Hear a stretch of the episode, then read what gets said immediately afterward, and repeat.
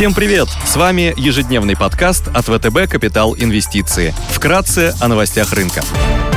Глобальные рынки. Внешний фон с утра негативный. Фондовые рынки продолжили снижение после вчерашней публикации протокола июльского заседания ФРС. Все больше представителей ФРС считают, что сокращение объемов покупки активов необходимо начать уже в этом году. Вместе с этим новая волна ковид и распространение дельта-штамма усиливают беспокойство среди инвесторов, а крупные инвестиционные дома меняют свои прогнозы. Сегодня Goldman Sachs понизил прогноз по ВВП США за третий квартал. В итоге ожидаемый ВВП ВВП за 2021 год сократился с 6,4% до 6%. S&P и Евростокс в минусе, минус 0,1% и 0,6% соответственно. Развивающиеся рынки снижаются на процент, азиатские рынки торгуются в красной зоне. Нефть корректируется, баррель марки Brent стоит 67,5 долларов, унция золота торгуется по 1779 долларов. Доходность по десятилетним гособлигациям США на уровне 1,26 0,2%.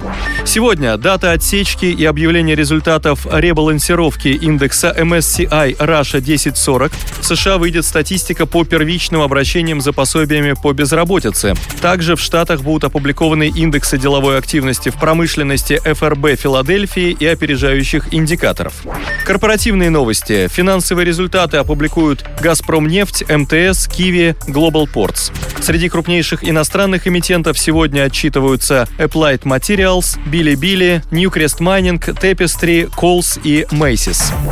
Идеи дня. Интересно выглядят акции крупнейшей в России авиакомпании «Аэрофлот». Победа – ключевой двигатель роста группы и основной фактор ее долгосрочной инвестиционной привлекательности. На долю лоукостера в общей оценке стоимости всей группы приходится больше 80%. Ожидается, что к 2025 году его доля в EBITDA группы может достигнуть 40%. В кризисный 2020 год Победа была единственной в мире прибыльной пассажирской авиакомпанией. Именно благодаря победе Аэрофлот сможет сократить чистый убыток по итогам этого года и выйти на прибыль в следующем. Российский рынок бюджетных авиаперевозок отличается высоким потенциалом. Готовность пользоваться услугами лоукостеров выражают 50% пассажиров против 30% в Европе. На данный момент Победа, которая занимает 15% рынка авиаперевозок, единственный в России лоукостер. Увеличение доли рынка даже до 30% приведет к удвоению трафика Победы. Форвардный мультипликатор Иви Ебеда Аэрофлота роста на 2023 составляет 4,4x, что предполагает 20% дисконт к аналогам на развивающихся рынках и 14% к трехлетнему историческому среднему показателю. Потенциал роста бумаги на горизонте 12 месяцев превышает 30%, согласно прогнозам аналитиков ВТБ «Капитал».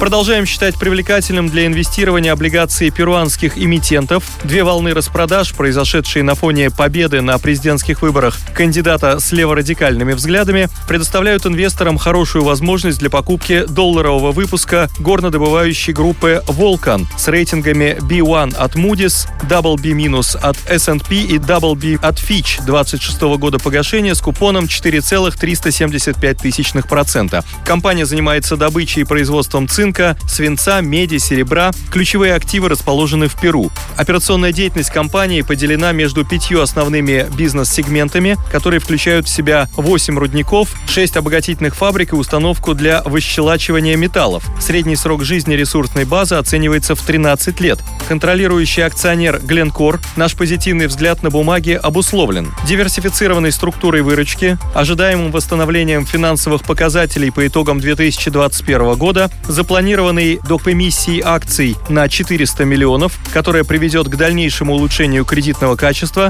достаточному уровню ликвидности. Коэффициент покрытия короткого долга с учетом планируемой докапитализации составит 1,2x. Мы ожидаем, что смягчение риторики президента успокоит инвесторов, а облигационный рынок продолжит восстановление. Бумага торгуется под 5,2% годовых. Потенциальная доходность на горизонте 12 месяцев с учетом купона и роста по телу может составить более 8%. Спасибо, что слушали нас. До встречи в то же время завтра. Напоминаем, что все вышесказанное не является индивидуальной инвестиционной рекомендацией.